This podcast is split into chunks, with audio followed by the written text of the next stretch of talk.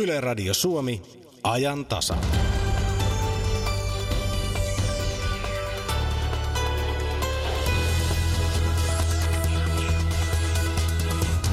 Yleisurheilun MM-kisat jatkuvat vielä tämän viikon ajan Lontoossa.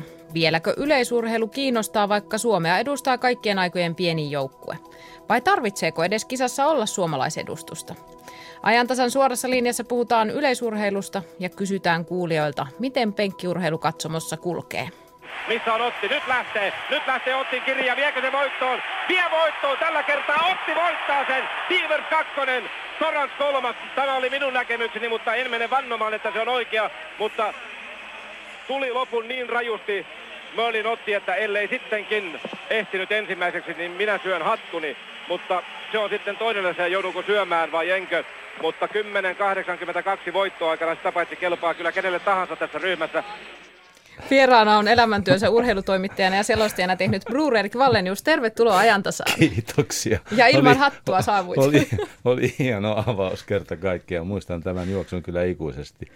Siinä... 24 vuotta sitten Stuttgartissa. No kyllä, vuoden 1993. Söin hattuni, mutta luistin sitä sen verran, että se oli niin hieno. Se on vieläkin tallessa, se on aito New York, äh, mikä sitä Giantsin baseball äh, lippis, eli söin marsipaanihatun, että petin Joo.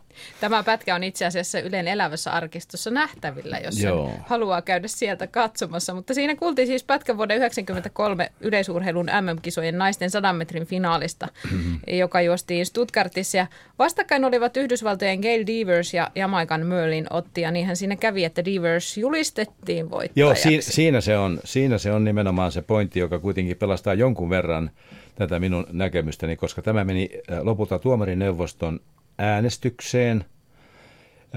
Olen nimittäin keskustellut yhden jäsenen kanssa, en voi paljastaa, kenestä on kysymys, koska se oli luottamuksellinen tieto. Ja äänestyksessä todettiin, että Divers on voittaja, ja hän ei ilmoittanut, kumpaa hän sitten äänesti siinä. Mutta lopultahan saatiin, muistaakseni ainakin tilastoissa löytyy joku yhden tuhannesosa sekunnin ero Diversin eduksi, joten kumarran syvästi, mutta näitä sattuu. Täytyy sanoa, että näin vanhana penkkiurheilijana muistan tuon kisan seuranneeni sitä ja olin Ottin kannalla erittäinkin vahvasti Joo. ja harmitti todella kovasti. Niin ja hänelle olisi suonut ainakin yhden tällaisen ison voiton nimenomaan satasella, mutta ei tullut. Oli ikuinen kakkonen. Joo, ja kolmonen. Näin. Tässä suorassa linjassa kysytään siis, kiinnostaako yleisurheilu ja mikä on ollut MM-kisojen tämän hetken kiinnostavin laji? Toki saa kertoa oman parhaan MM-kisamuistonsa tai hahmotella kenties tulevaa. Ja puhelujen hinnat. Suoran linjan puhelinnumero on 0203 17600, siis 0203 17600. Puhelun hinta on 8,35 senttiä puhelu plus 16,69 senttiä minuutilta. Hinta on sama niin lanka kuin matkapuhelimesta soitettuna. Ja tähän lähetykseen voi osallistua myös lähettämällä tekstiviestin RS-välilyönti ajantasa ja siihen perään viestiä lähettämällä sen numeroon 16149. Kaija Kelman seuraa sähköpostia osoitteessa ajantasa.yle.fi sekä keskustelua Twitterissä tunnisteella ajantasa. Myös lähetysikkunassa voi keskustella yle.fi kautta Radio Suomi on osoite tuonne. Tästä on Bruurek Erik Vallenius kohta kymmenen vuotta, kun jäit eläkkeelle Yleltä. Olet kuitenkin selostanut senkin jälkeen. Miten innokkaasti olet jo, nyt seurannut näitä Lontoon MM-kisoja? Olen selostanut jopa Yleisradion MM-kisoja. Vuoteen 2015 asti on ollut jonkunlainen tehtävä, mutta täältä Pasilasta käsin seuraan, totta kai, seuraan loppuun elämäni urheilua. Millaisia Ilman. odotuksia näistä kisoista nyt suomalaismenestyksen suhteen no, voi olla? Minä osaan lukea numeroita ja. ja tiedän, mitä odottaa ja keneltä odottaa. Eli kyllähän odotusarvo kisojen alla on ollut suhteellisen vaatimatonta, koska meillä ei ole Tero Pitkämäen lisäksi muuta kuin tänään karsinoissa esiintyvä Simo Lipsanen, jolla on ihan oikeasti jo kauden aikaan tehtyjen tulosten valossa mahdollisuus menestyä. Tarkoitan sillä selviytyä loppukilpailuun ja siellä hyvään sijoitukseen. Ja hän onkin tänään illalla Joo. ainoa suomalaisedustaja, kolmiloikkaa. Ja jatketaan näistä odotuksista, mutta otetaan ensin liikennetiedote.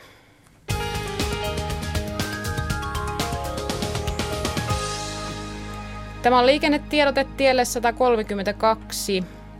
Siellä on tapahtunut onnettomuus Keimolan ja Lopen välillä, tarkemmin vanhan Hämeenlinnan tien liittymän ja Vantaan Metsäkylän tien, siis Vantaan vanhan Hämeenlinnan tien liittymän ja Nurmijärven Metsäkylän tien liittymän välillä ja vielä tarkemmin Luhtaanmäen tien risteyksessä. Eli tie 132 Nurmijärvellä ja Vantaan välillä. Siellä on tapahtunut onnettomuus Keimola Loppi alueella välillä vanhan Hämeenlinnan tien liittymä Vantaa ja Metsäkylän tien liittymän Nurmijärvi.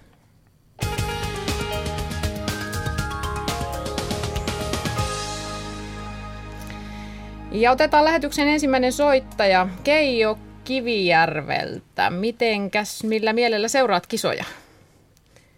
Ihan hyvällä mielellä. Tota, niin, ne on aina kovat kisat, tuommoiset MM-kisat. Ja niin kuin kaveri tuossa äsken sanoi ihan hienosti, että mitään suuria odotuksia emme odota, mutta se, että aina se, mikä loppukilpailun vaikka napsahtaa, niin se on hyvä. Ja se- sen tietää, että siitä urheilijallakin on sitten tavoite kahdeksan parhaan joukkoon ja, ja tota, niin siitä eteenpäin.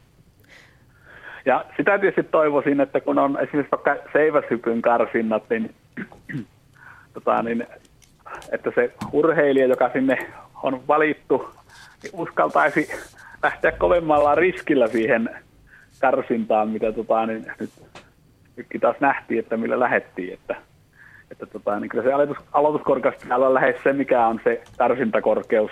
Siis en ole mikään urheiluammattilainen enkä haluakaan olla, mutta ajattelisin, että kyllä ne lämmittelyssä pystyy ne tehot jo siinä vaiheessa ottamaan niin, että, että se joko onnistuu tai sitten ei onnistu. Ja tässä ehkä viittaat Minna Nikkasen karsintayritykseen. Niin yleensä hyppyjen kar, kyllä, kyllä. Niin korkeuden tommosia. Suomessahan ei korkeus tällä hetkellä on. Ja sitten toivoisin sitä, että kun meillä on pieni joukkue, niin siis tommosiin maratoniin ja tommosiin laitettaisiin urheilija. Onhan sinnekin varmaan tietynlaiset rajat, mutta maraton on siinä mielessä, kun se on semmoinen kova kestävyyslaji, niin se on vähän erilainen laji kuin tämmöiset muut lajit. Että siinä mielessä mä katsoisin, kun nyt kuitenkin varmasti tulevaisuudessa käy niin, että niin kuin MM-tasolle ei pystytä tämmöisiä sadan kautta 200 metrin juoksijoita ja siitä ylöspäin laittamaan, että siellä on niin kova taso tuolla niissäkin lajeissa, että niin silloin pitää katsoa niihin lajeihin, mihin on vähän niin kuin pystyisi laittamaan. Hyvä, kiitos Keijo näistä kommenteista. ei välttämättä menestyksen kannalta, vaan ihan muun kannalta. Mutta äsken te sanoitte jonkun muisto, että saa sanoa, niin No kerro se minä, vielä, haluan kyllä, minä haluan kyllä palata vuoteen 2000, kun Perhon jättiläinen voitti kultamitalin. Se on ollut minun elämäni kovin urheilumuisto ja semmoinen muisto, että vieläkin tuota, niin meinaa ääni nousta, kun, kun sitä ajattelee. Hyvä. Kiitoksia ja mukavaa päivänjatkoa sinne. Kivijärvelle. Kiitos. Kiitos. No niin, muistatko Joo, tuloksen? j- ö, Arsin tuloksen. Niin. Ö, Karsinnassa 21-39 ja loppukilpailussa 21-29. Ja se hienous siinä kisassa oli se, että se tuli hieman puskista.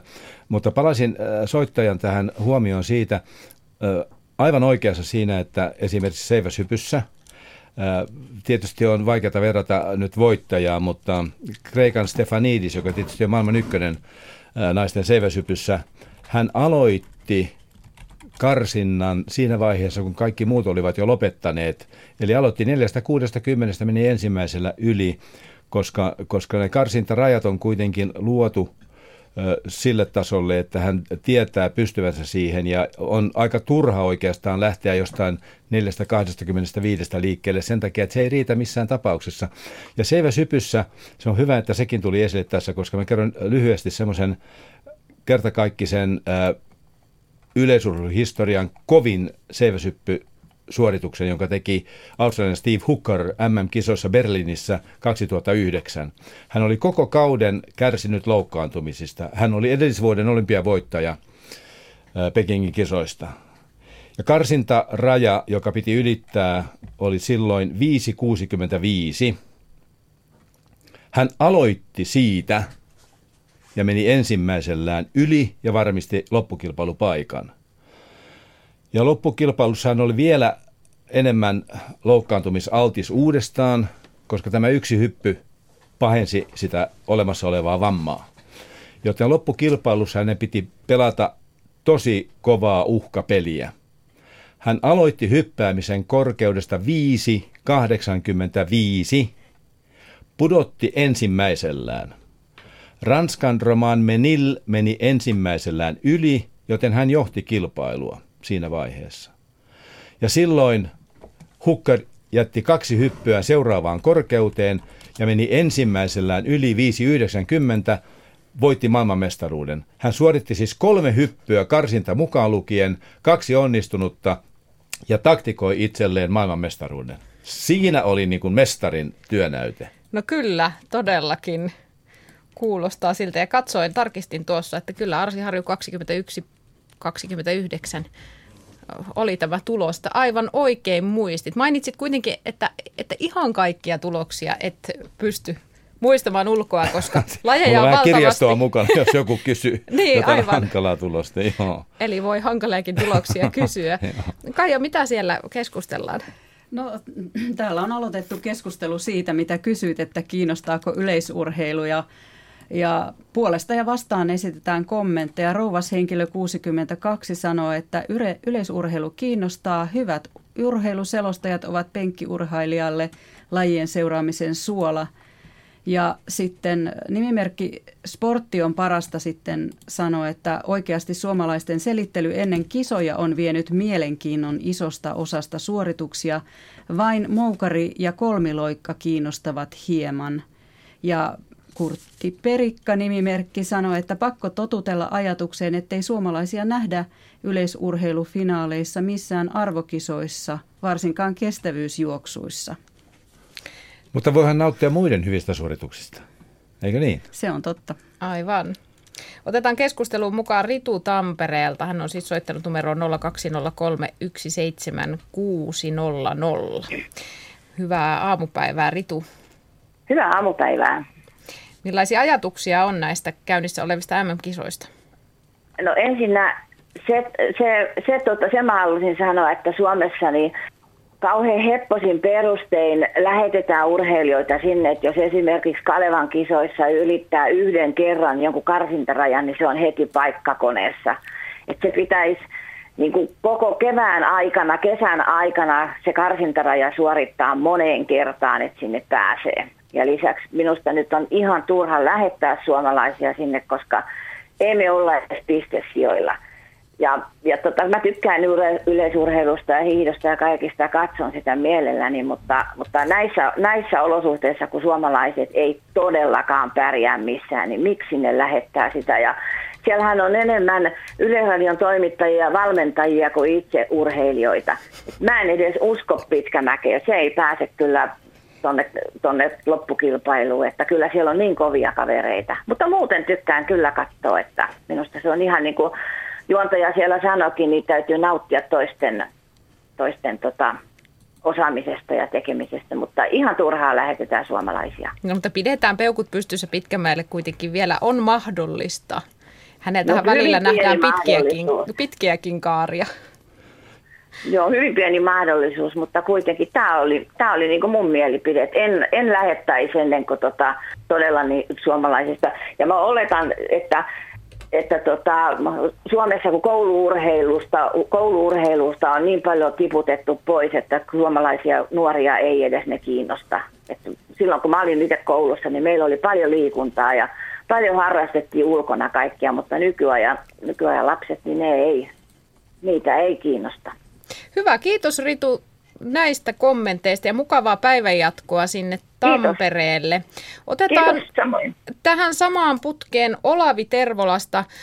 Olavi, sinulla on vähän samankaltaisia ajatuksia siitä, että kannattaako suomalaisia lähettää kisoihin. Kyllä mä olen täysin samaa mieltä Ritun kanssa tässä asiassa, että meillä on, meillä on, tuota niin, on tiedossa, että näillä ennätyksillä, mitä sinne kisoilla, kisoihin lähetetään, niin juuri alkuerästä voi selvitä, mutta siihen, siihen loppuu suoritustaso. Ja äh, ihmettelee vielä sitä, että urheilutoimittajat, kun tuota, tuolla tekevät nyt sitten selvää, miten kilpailussa kävi. Siihen aikaan, kun Vedanin Lassi muun muassa juoksi, juoksi niin ei viitettäisi ja sitten ei minä. Ja nyt äh, melkein hypitään riemusta, kun joku juoksi ja sijoittui 25, 25 siellä. No se ei ole mitään ja semmoista urheilijaa siellä. Ei, ei siellä tarvita sun suotta, suotta tuhlata, tuhlata sinne, sinne tuota, niin, niin tämmöiseen, tämmöiseen asiaan rahaa. Ja sitten toinen asia vielä, nyt oli Rion kisoista kyse, niin Yle ei uskaltanut julkaista sitä rahasummaa, jolla nämä lähetysoikeudet sieltä saatiin. Ja kun vuoden tilinpäätös tehtiin, niin todettiin, että tulee miljoona tappioita sieltä ja sitten vaan puhuttiin, että kuinka monta tuhatta tuntia sieltä nyt tulee suoraan lähetystä kisoista.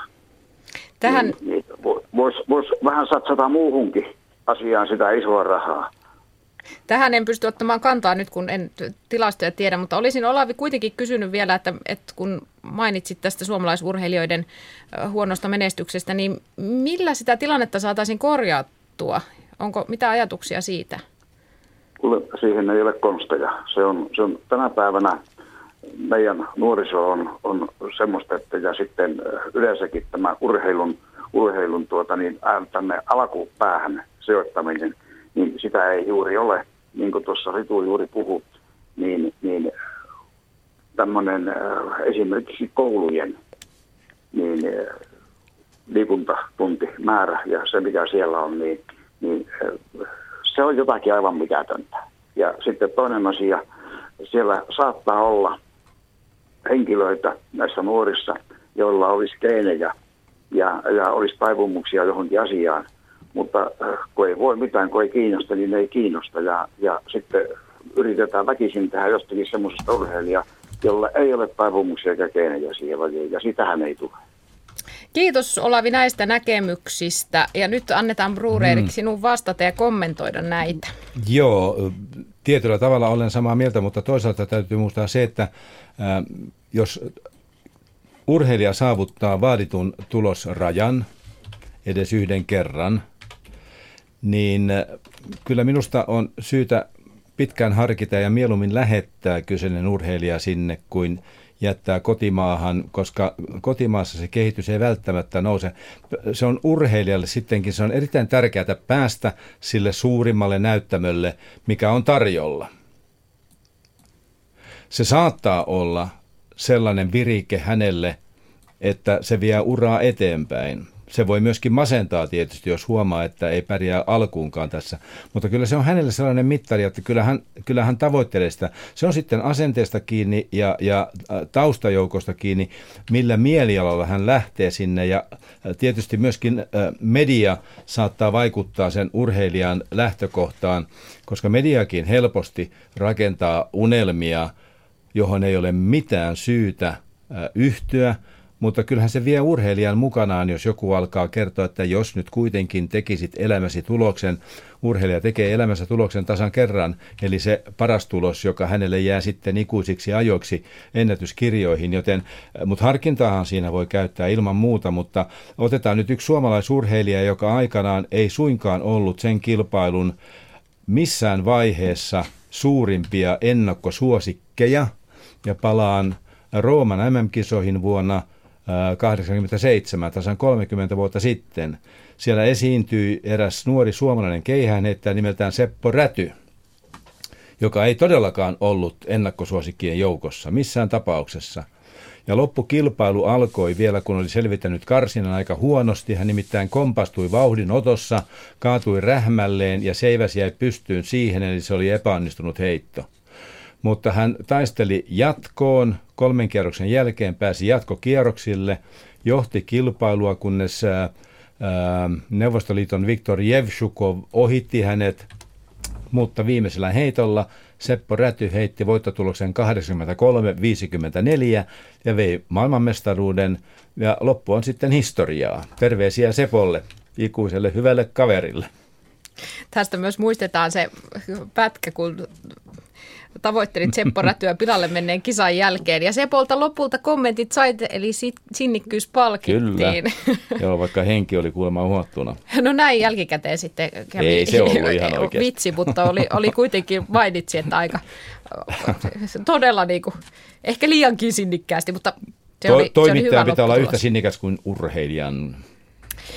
Ja jatketaan kohta keskustelua. Juttelemme siis täällä yleisurheilusta ja meneillään olevista MM-kisoista, mutta tietoa liikenteestä tippui jälleen.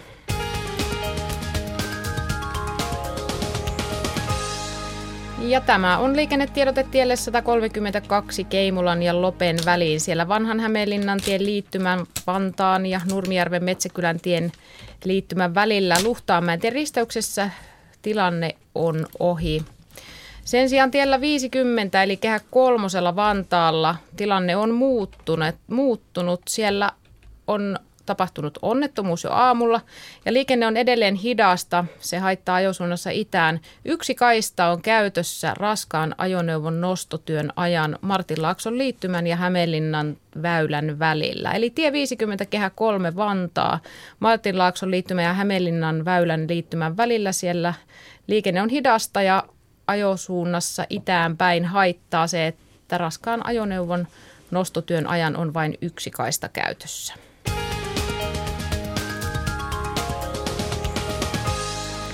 Nolla on puhelinnumero studioon. Kaija seuraa sähköisiä väyliä. Aivan, kun on puhuttu hieman äh, alakuloiseen sävyyn äh, Suomen saavutuksista urheilukisoissa, niin nyt täällä on muutamia positiivisia kommentteja. Antte yksi sanoo, että Pitkämäki viskaa pronssia ja mitalin tuo. Miniruusu kommentoi, jos kaikki maat ajattelisivat samoin, ettei kannata lähettää kuin huippuurheilijoita kilpailuihin, ei siellä olisi kuin muutama kymmen kilpailijaa koko kisoissa. Pitää antaa mahdollisuus.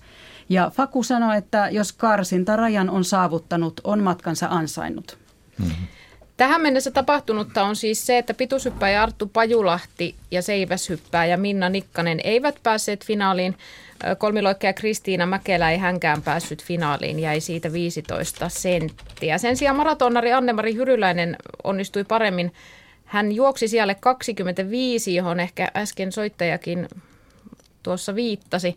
Mutta jos katsotaan eurooppalaisten osallistujien suhteen, niin hän oli seitsemänneksi paras. Brur Erik Vallenius, miten valoisa pilkahdus tämä oli mielestäsi? no, no ensinnäkin maratonjuoksu poikkeaa monesta muusta lajista äh, MM-kisoissa, koska osa, en sano suuri osa, enkä sano suurin osa, mutta osa parhaista maratonareista keskittyy koko kauden mittaan näihin rahakot, rahakkaisiin maratonjuoksuihin, kaupunkimaratoniin, Lontoon maraton, New Yorkin maraton, mitä kaikkea niitä onkaan. Niitähän on varmaan 158 kappaletta vuoden aikana, koska siellä tehdään tiliä ja isoa tiliä.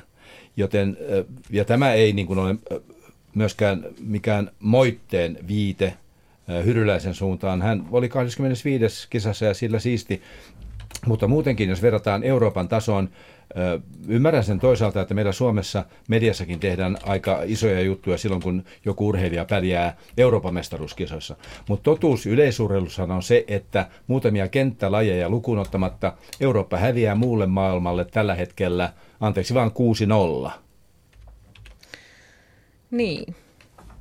Tässä. No melkein, siis pikkusen liiottelen, mutta niin, niin pitää aina tehdä, että joku sitten sanoo vastaan, että olet väärässä.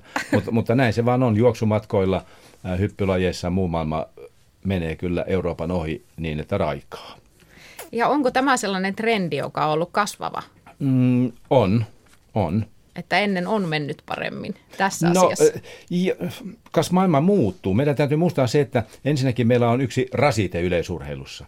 Se on se kohtuuttoman hyvä menestys Tukholman kisoista 105 vuotta sitten aina Berliinin kisoihin asti vuonna 1936. Se oli täysin suhteetonta siksi, että maailma oli näin pieni. No nyt vain sinä näet sen. Niin, noin, noin, noin se, 10, no 5 senttiä yes, ja nyt, se on, nyt siellä on 205 kansakuntaa tavalla tai toisella mukana. Se on vaan kasvanut niin paljon suuremmaksi, että me emme koskaan enää palaa sille ladulle, että ää, esimerkiksi Pariisissa 1920 Suomen joukkue yleisurheilussa voitti kymmenen kultamitalia. Yhdysvallat pääsi samoihin, kas vain. Nyt on tosiaan mittasuhteet hieman, hieman toiset. Kello on nyt 10.28 ja seuraavaksi Kalevi Katajanokalta pääsee kertomaan oman kokemuksensa. Hyvää aamupäivää. No hyvää aamupäivää. Mielenkiintoinen ohjelma ja hyvä, hyvä tuota, toimittaja siellä tämä Vallenius, jonka, jonka selostuksia olen myöskin kuullut monet monet kerrat, mutta, mutta nyt kun on siellä asiantuntija paikalla ja tuota, mekin muistamme, että selostajille tulee aina virheitä. Ja varsinkin entisaikaan, silloin ennen vallennusta varmaan, tuota, nyt muistan 64 olympialaiset, jossa Nevala heitto on jälkeenpäin nauhoitettu, kun sitä ei niin kuin ollenkaan äh, huomioitu, että hän niin kuin voittaisi. Ja toimittaja sitten, sitten tuota jälkeen, tai se jo oli heittänyt ja, ja jälkeenpäin vasta tajusivat, että Nevala on voittanut sen. Niin piti sitten jälkeenpäin nauhoittaa tämä heitto äh, niin kuin siihen kuvauksen päälle. Muistatteko? Ka- Nevalan kaamea heitto. kyllä, kyllä tarina kertoo, että näin olisi tapahtunut. En muista, kuka oli silloin selostamassa. Enkä muista syytä siihen. Olen kyllä joskus lukenut sen tarinan ja ää, nyt ei koko kirjastoa tullut mukaan. En pysty näin nopeasti tarkistamaan sitä, mutta, mutta näin tarina kertoo, että jostakin syystä – jäi selostamatta ja piti sitten saada kuitenkin se heitto ja tiettävästi se on selostettu Urs von Wartburgin heittäessä, jotta saatiin kuitenkin se tunnelma siihen, mutta en voi vannoa, että näin on, mutta tämän version minä olen kuullut, että Urs von Joo. Wartburg esiintyi Pauli Nevalana. Aivan. Ja tuota, minulla on tuossa paperille, panin ylös netistä näin, että se on tämä selostaja oli Juhani Haapanen. Joo, kyllä. Ja toinen selostaja oli Paavo Noponen, joka sitten kyllä aivan suora, suoraan selosti sen palkintojen jaon, mutta tämä, tämä heitto meni. Toinen semmoinen, siitä en ole ihan varma, muistako ihan oikein, mutta kun radiossa oli tuota korva kiinni, kun ei ollut televisiota silloin siellä kulmossa, niin tuota, vuonna 70 Tatralla oliko se olympialaiset, ja Kalevi Oikarainen, kun tuota hiihti voittoon 50. Niin tuota, hän, hän tuota lipsahti siitä selostuskopin ohi, kun siihen aikaan ei ollut tätä tekniikkaa, niin kuin tänä päivänä, että vähän väliä on kameroita ja, ja studiot on semmoisia, että ne tietää ihan tarkalleen, mitä, mitä tapahtuu ja kaikkea. Mutta semmoinen mulla hytinä on, että Kalevi Oikaranenkin lipsahti tota maaliin ja sitten ruvettiin selostamaan, että, että Suomeen tuli kultamitali. No, sen, ihan no se tarina lienee näin päin, koska Paavo Noponen oli minun erittäin hyvä ystäväni ja hän ei ollut niissä kisoissa selostamassa. Ja äh, kyllä kai selostus meni ihan niin kuin pitikin sekä radioon että televisioon ymmärtääkseni. Äh, mutta äh, se, että voittaja Susikalle puikahti haastattelupisteen ohi – Ainakin tarina sanoo sen näin, mutta tämä on vain minun saamani tieto, että hän ei pysähtynyt antamaan haastattelua siksi, että hän ei pitänyt siitä, että Noponen ei ollut selostamassa sitä hiihtoa. Aha, no niin. Joo. Kyllä. Joo, se, se mulla on jäänyt mieleen vaan sieltä, että tuota, jossakin siinä, siinä, siitä on niin pitkä aika, että, että, että sen kyllä muistan, että Susikalle voitti ja ja, ja, mutta tuota, selostaja selostaa sitten, että, että niin kuin se meni ohi, että tuota, mutta se oli varmaan tämä meni haastattelupisteen ohi, joo. Niin, joo kyllä. Aivan. Joo. Kyllä täytyy muistaa tuota tämän päivän tekniikkaan se, että kun 50-60-luvulla olen seurannut sitä radiosta näitä, kun oli Pekka Tiilikaset ja Paavo Noposet selostamassa, niin meillä koulussakin oli se tunti silloin vapaata, että kaikki kuunneltiin radiosta sitä lähetystä. Yksi oppilas oli siellä taulu edessä ja merkkasi sen mukaan, mitä Tiilikainen tai Paavo Noponen kertoi näitä väliaikoja ja seurattiin, miten, miten menee. Että, että erilaista se on tänä päivänä sitten, sitten tämä, tämä selossa. Mutta tuota, ihan kysyisin Vallennykselta, että tuota, kun, kun on monta tapahtumaa ja varmaan joku muistuu mieleen semmoinen erikoinen, niin olisi ihan kiva kuulla, että miten sitä selvittiin sitten. Ihan joku tämän, tämän tyyppinen, että on, on tuota, tapahtunut joku yllätys siinä. Että Sanon tässä vaiheessa, Kalevi, että kiitos soitostasi. Vallenius miettii tässä hetkeä ja kertoo kohta erikoisen kokemuksen. Kiitos Hyvä. soitosta Kiitos ja mukavaa päivänjatkoa. Kiitos, samoin. Jo, hei, hei. Tuleeko Brurerik heti mieleen joku tapahtuma vai annetaanko hautua? No kyllä mä voin kertoa semmoisen lyhyen version esimerkiksi hiihdosta, joka nyt ei kuulu tietysti tähän ohjelmaotsikkoon, mutta kerron sen lyhyenä.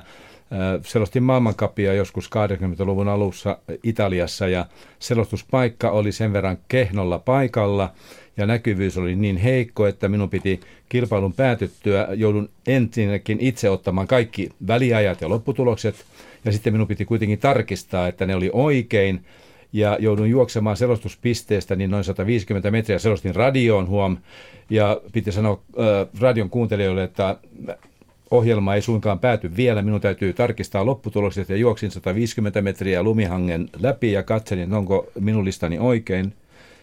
Ja sitten juoksin takaisin ja hengästyneenä kerron, että oli oikein. Oliko siinä ihan oikeasti tyhjää sen aikaa? Oli. Meni. Ei siellä ollut mitään. Joo. Hyvä. Kaija Kelman, siellä tapahtuu lähetysikkunassa? Tai? Ta- tapahtuu paljon ja tuota, kerron tässä sähköpostilla tulleen viestin. Juhani 70-vuotias Alavu, Alavudelta kertoo, että hänen kolme suurinta urheiluelämystään on tässä Tiina Lillak, Keihään Kulta, 83, Juha Väätäinen, EM-kulta 10 000 metriä, vuosi 1971, Lasse Viren olympiakulta 10 000 metriä vuonna 1972.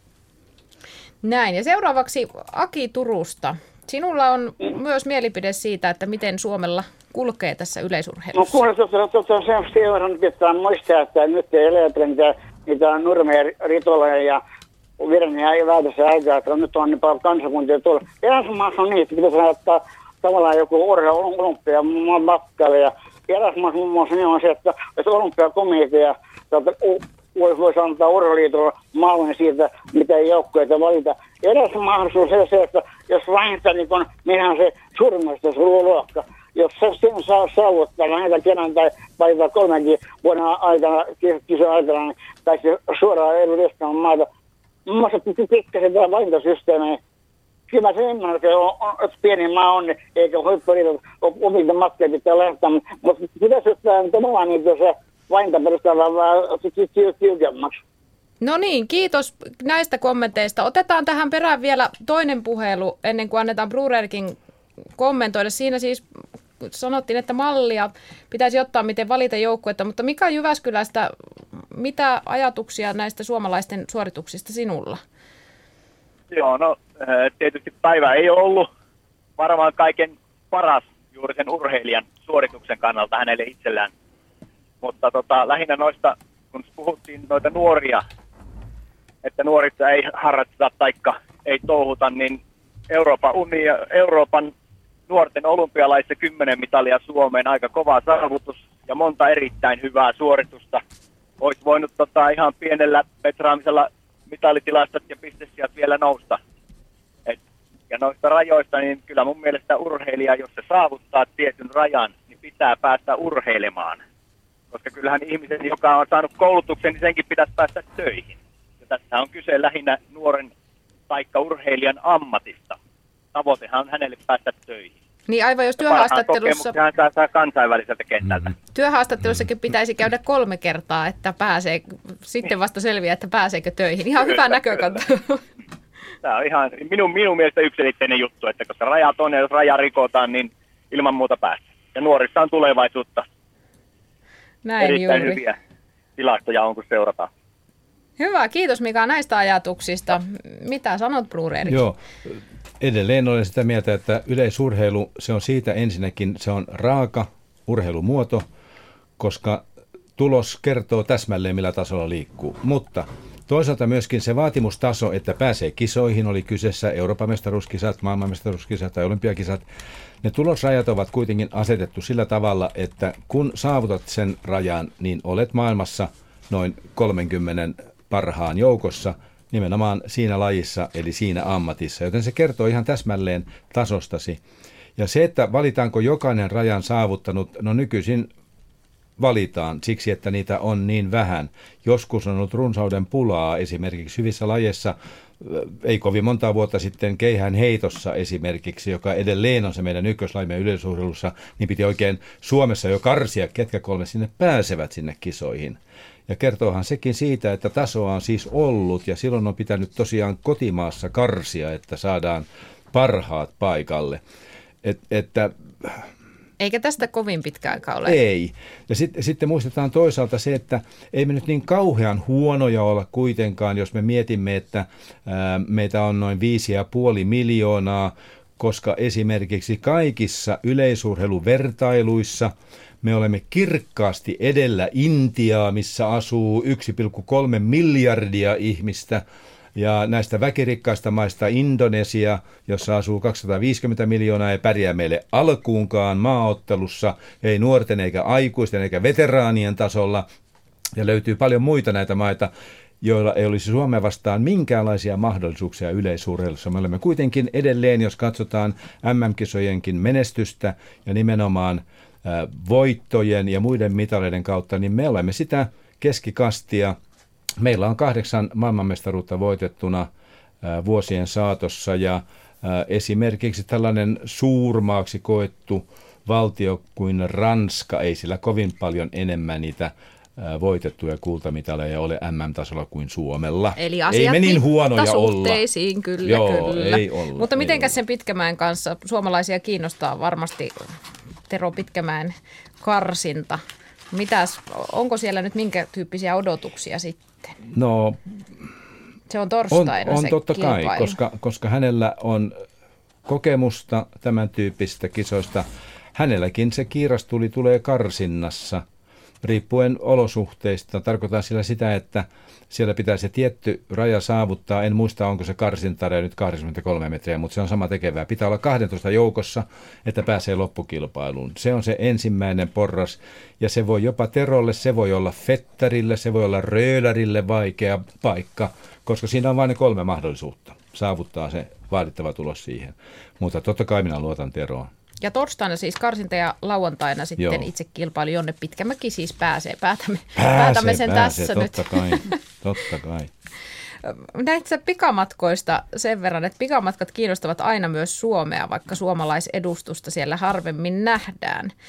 Mikä siinä on? Miehissä Usain Bolt on pistänyt ennätykset uusiksi 2000-luvulla, mutta naisten 100 metrin juoksun maailmanennätyksen on tehnyt Florence Griffith Joyner vuonna 1988, ja tämä on mm. tulos 10.49. Miksi miehet ovat petranneet sitä, mutta naisten kärki on edelleen muutaman vuosikymmenen takana? No tähän äh, Griffith Joynerin ennätykseen äh, sisältyy ensinnäkin vahva epäilys, ettei olisi tullut ihan puhtain keinoin, eli, eli, eli vilppiä käyttäen toisin sanoen käynyt lääkekaapilla. Mutta se on eri juttu. Mutta se hänen tulosparannuksensa, siis aikaisempaan tasoon nähden – se 10.49, sitä ennen juostiin 10.70 aikoja.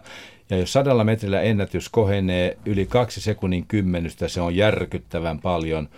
Ja 200 metrin ennätys, jonka hän juoksi samassa kisoissa 21.34, niin sekin oli semmoinen lähes neljän sekunnin kymmenyksen kohennus ennätyksen, joten on täysin ymmärrettävää, että lähellekään näitä ei ole päästy. Miesten ennätystä on hilattu kuitenkin hyvin varovasti ylöspäin ja Bolt silloin 2009 sattui nyt olemaan niin hyvässä kunnossa, että sekä 100 että 200 ennätykset menivät sille tasolle, että, että nyt hänkään ei kykene niihin. Hänkin jää niistä nyt 40, vaikka edelleen on vetreä nuori mies vasta 30.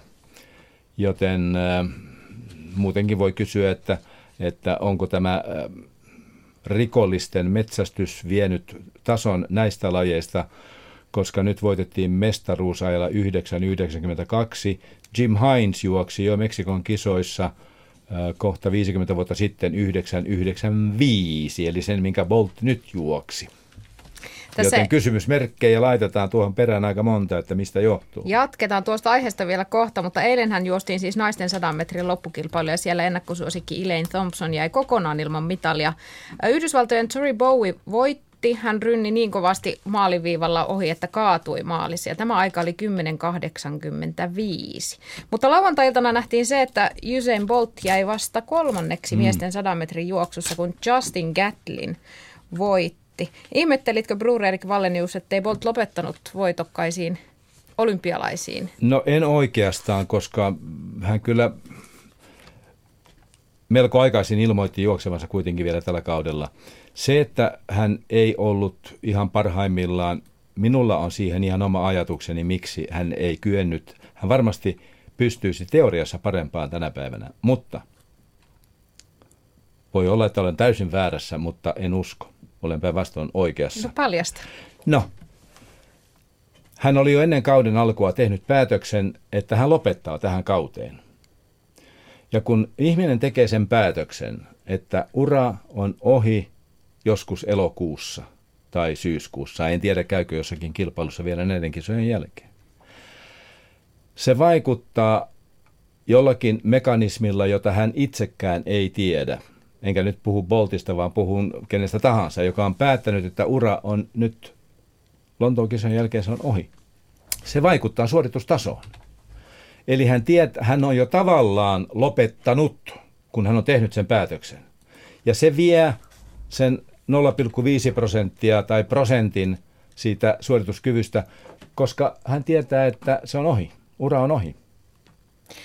Tuohon ja voi minusta kyllä se juoksu uskoa. näyttikin ihan Niin. kaikissa vaiheissaan. Kankea ja, se oli. Ja tämän teorian esitin jo nimittäin ennen kisoja ää, tueksi sille, koska sanoin ennen kisoja, että Bolt ei voita sen maailmanmestaruutta. Ja näin kävi. Tässä nyt Seppo Lieksasta pääsee mukaan keskusteluun. Sinulla on Seppo Justin Gatlinista eli 100 metrin juoksijasta ajatuksia. No niin, huomenta vaan sinne. Huomenta. Tota, mulla teki oikein pahaa, kun Katlin voitti, koska minusta jos ihminen on kahdesti kerättänyt kielletystä aineesta, niin se on liikka. Se ei sitten maha, minä olisin toivonut, en nyt muista sen jenkin nimeä, joka tuli toiseksi. Toivonut, että hän voittaa. Cole Minäkin, arva, juu, minäkin arvasin, että Bolt ei voita, kun mitä on seurannut hänen juoksuja. Niin joku pitäisi olla sellainen, että kun yhden kerran kärähtää, niin sitten kun kärsii rangaistuksessa, niin se voitaisiin vielä hyväksyä, mutta tota, että kaksi kertaa ja jo ton ikäinen, niin se väkisin tulee takaraivoon tämä, miten puhdas tämä urheilu on. Sitten noin yleisesti seuraan, vaikka siellä ei nyt suomalaiset pärjääkään ja eivätkä loppukisoissakaan tule pärjäämään, vaan kaikkea lajeja. Mikä minua aina ihteni hämmästyttää, että seite ot, kymmenen ottelumiestä ja naisten seitsemän ottelu. Tässä on valtavia hyviä suorituksia. Se minua niin kuin kiinnostaa kaiken vähin. Että kaikki muut lajit menee sen ohi. Kiitos näistä Että ajatuksista, tällaisia Seppo. mietteitä.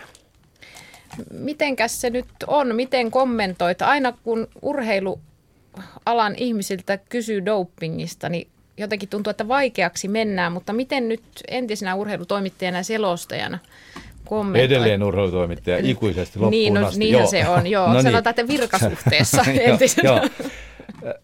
Minusta Gatlin on täysin oikeutettu kilpailemaan niin kuin kaikki muutkin, jotka ovat rikkeensä sovittaneet, koska mehän puhumme tänä päivänä muissakin yhteyksissä suvaitsevaisuudesta suurella ässällä ja kovalla äänellä ollaan suvaitsevaisia.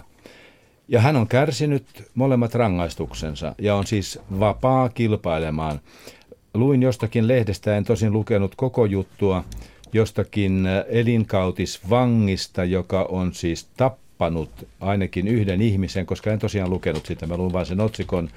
Ja selasin sieltä täältä sitä juttua ja hänestä tehtiin melkein sankari, koska nyt hän on kuulemma täysin muuttunut ihminen. Ja hän on sentään tappanut kanssa ihmisen, ei urheilu nyt niin kammottavan vakavaa ole. Tästä dopingista tehdään niin hirvittävä juttu ja en tiedä edes syytä siihen, minkä takia nimenomaan Gatlin on joutunut niin kuin silmätikuksi, koska monta muutakin dopingista kärryneitä urheilijoita on palannut ja heidät on hyväksytty. Johtuuko se peräti siitä, joka sekin minusta sotii tätä suvaitsevaisuutta vastaan, että kun hän tuli lajiin, jossa tämä pyhä Jusain Bolt oli se uhri, joka nyt hävisi hänelle, hävisi myöskin Colemanille, mutta onko Bolt tullut niin pyhäksi, että häntä ei saa voittaa edes? Siinä tietysti buuauksia tuli yleisöltä jo, mm. jo alkuerissä ja Joo, välierissä jo. ennen tätä voittoa. Ja siinähän Boltkin totesi sitten, no tai no ky- kannusti ja oli no, Gatlinin sillä jo. tavalla, että ei, ei, ei tollaista kohtelua pitäisi tulla. Mut, mutta kyllä, kyllä toisetkin tahot voisivat miettiä sanojaan, koska esimerkiksi kansainvälisen liiton puheenjohtaja Sebastian Coe pahoitteli myöskin omassa lausunnossaan sitä, että Gatlin voitti. Hän on britti ja herrasmies ja entinen urheilija itse, niin se oli minusta aika tahditon lausunto häneltä. Hän on sentään koko lajiliiton suurin päällikkö. Kaija, onko siellä dopingista keskusteltu lähetysikkunassa? Kyllä on keskusteltu ja täällä Lohikoski nimimerkki sanoi, että Gatlin on ansainnut mestaruutensa.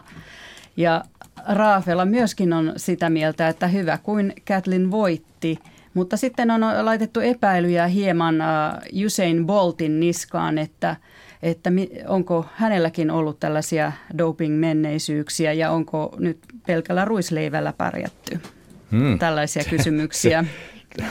Joo. Aina voi vihjailla tai en tiedä. No, no kyllä siihen löytyy tietyllä tavalla taustaa sellaiselle ajatukselle, koska jos tarkastelemme Jamaikan pikajuoksijoita pidemmällä aikavälillä, niin siellä hän on käynyt näitä tapauksia, ihan näitä suuria voittajia myöten, eli Veronica Campbell Brown ja Sherian Fraser Price ja muutama muukin ja miehissä, äh, Asafa Powell ja, ja Chris Mullings ja mitä niitä on, mutta jostain syystä ovat Mullingsia lukunottamatta selvinneet aika pienillä – kilpailukielloilla, ei minä tiedä syytä.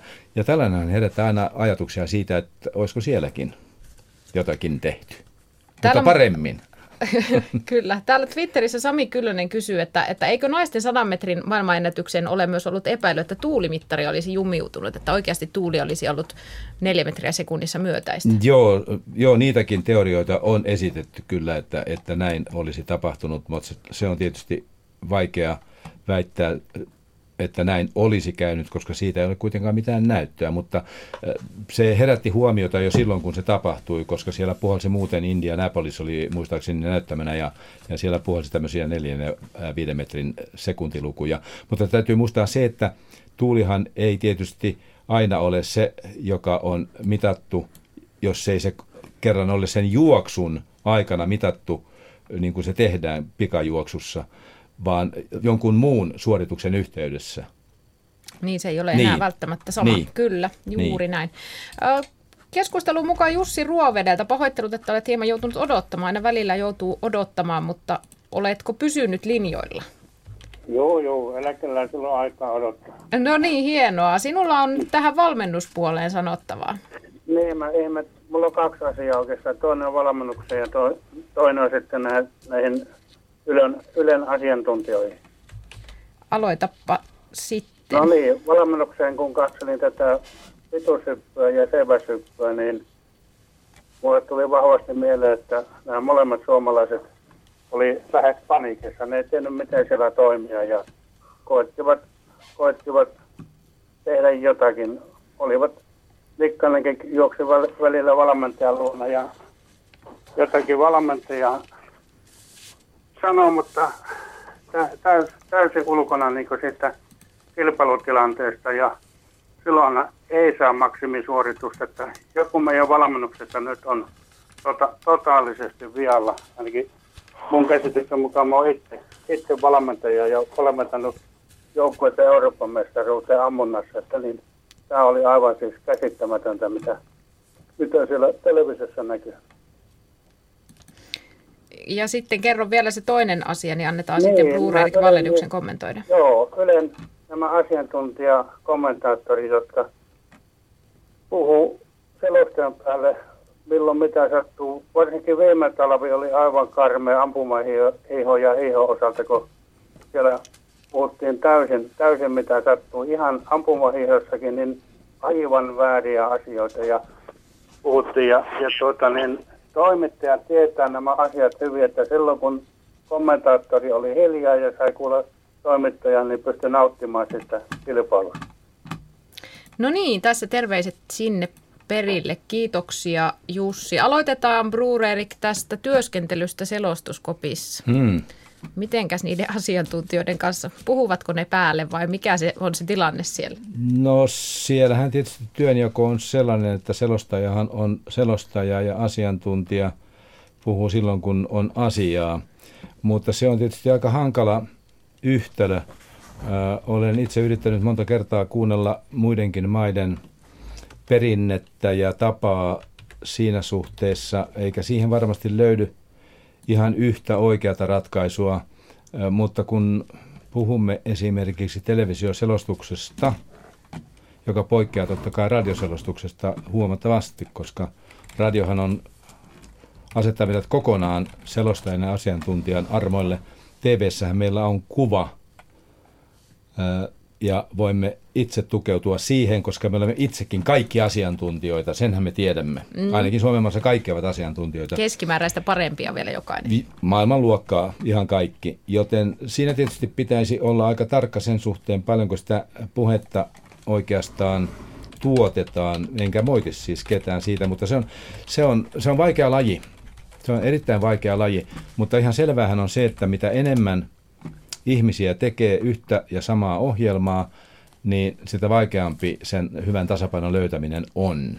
Olkoon tämä nyt semmoinen hyvin kryptinen, hyvin kryptinen ohjenuora kaikille, myöskin itselle tietysti sitä työtä tehneenä, mutta, mutta se, se, se hieman vaihtelee. Sitten tämä urheilijan keskustelu valmentajan kanssa kesken kilpailun, se on tietysti myöskin aika mielenkiintoinen juttu, koska siinäkin on tietysti vähintään kaksi koulukuntaa. Jotkut käyvät joka suorituksen jälkeen, siihen on mahdollisuus puhumassa valmentajan kanssa tai ainakin elekielellä jotakin. Joku kilpailija osaa itse tehdä sen suorituksen. Otan nyt yhden hyvän esimerkin Arto Bryggaresta, jonka koko uraa sain selostaa ja tunnen Arton suhteellisen hyvin – ja, ja en minä koskaan nähnyt Arton tukeutuvan kesken kisan kenenkään muuhun kuin itseensä. Eli itse luottamus oli kohdillaan. Minä tiedän, mitä mä teen, koska häntä on valmennettu, hän tietää sen. Enkä tiedä, mistä se balanssi tulee jonkun kohdalla. Onko se valmentaja joskus liian hanakas ohjaamaan suojattiaan vai onko urheilija epävarma. Jostainhan se kertoo, jos kesken kisan pitää kysyä, vaikka on tätä lajia harrastanut ja harjoitellut 10-15 vuotta, niin onhan se joku hätämerkki, jos pitää koko ajan kommunikoida siitä. Siinä ja, monesti... pu- ja puhun nyt muistakin kuin suomalaisista, koska nyt kyllä niitä näkee. Seivä Syppö oli hyvä esimerkki. Siellä juostiin pitkin ja poikina viittautiin, paitsi voittaja. Hän ei käynyt. Ei käynyt. Hän keskittyi omiin suorituksiin ja hän olikin voittaja. Siellähän monesti valmentajat videokameralle ottavat näitä, mm. sit niitä varmasti katsotaan perästä vielä, mutta, mutta, mutta joo, kyllä tuohon vaikea sanoa, että miten se on, mutta no en tiedä, en tiedä. Voihan se olla, että niitä sit siitä on paljonkin hyötyä siinä vaiheessa, jos ei itse näe, että mikä meni vikaan. Mutta, mutta jos olet ollut seiväshyppääjä 15 vuotta, niin kuin Sergei Bubka, joka voitti kuusi maailmanmestaruutta putkeen siinä aikana, niin ei kai tarvitse edes huonon hypyn jälkeen mennä kysymään keneltäkään, että miten nyt tai valmentajan ei tarvitse ojentaa oppilasta ja sanoa, että nyt teit tämän virheen.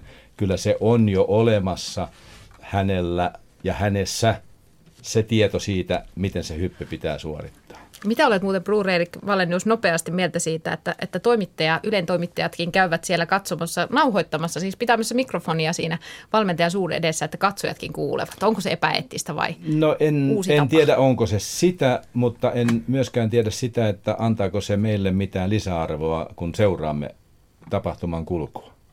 Ja otetaan vielä nopeasti yksi puhelu. Nyt Kyösti Torniosta pyydän, että kerrot nopeasti oman näkökulmasi. Tässä minuutit käyvät vähin kolme minuuttia aikaa. Selvä. Juu, kamppailulajeissa on nimittäin olemassa maapaikat MM-kisoihin ja minun mielestäni pitäisi alkaa ehdottaa, että myös yleisurheiluun otettaisiin tämä. tässä on konkreettinen esimerkki tämä Pajulahden kevään kova tulos, jolla hän pääsi kisoihin, mutta hän oli menettänyt jo kuntoaan aika paljon. Se nähtiin Kalevan kisoissa ja siellä voittaja Beck hyppäsi tuloksen, joka oli juuri sama kuin 12 tulos nyt karsinnassa. Eli, eli tuota, maapaikoilla kisoihin ja, ja sen hetkisellä kunnolla parhaat urheilijat mukaan.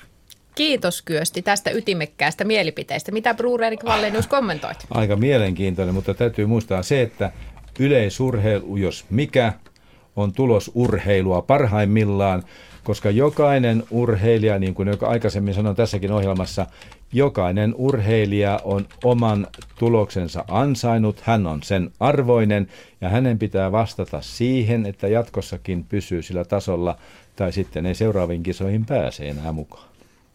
Kaija Kelman, miten tiivistäisit nyt yhteen sitä keskustelua, mitä on käyty sähköpostitse ja lähetysikkunassa muun muassa?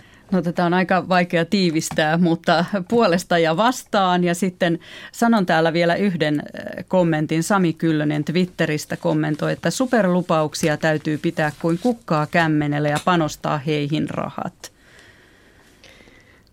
Ja Bruurer kysyy siltä saman kysymyksen, että, että miten nyt sitten tiivistäisit, mikä jäi tästä kirkkaimmaksi mieleen? Se, että olemme edelleenkin joissakin asioissa, etenkin urheilun suhteen, joko turhan pessimistisiä tai sitten niin kuin jääkiekon suhteen niin optimismi rehottaa, mutta jokainen saa miettiä asioista ihan täsmälleen mitä haluaa ja sehän on rikkaus sekin. Saadaan keskustelua aikaan myöskin muualla kuin radiossa, esimerkiksi työpaikoilla, missä sitten kukin seuraa näitä tapahtumia. Sehän on se rikkaus myöskin, jota me kuitenkin haluamme jokainen ja sen takia me tarvitsemme hyviä suorituksia, ja tarvitaan huonoja suorituksia.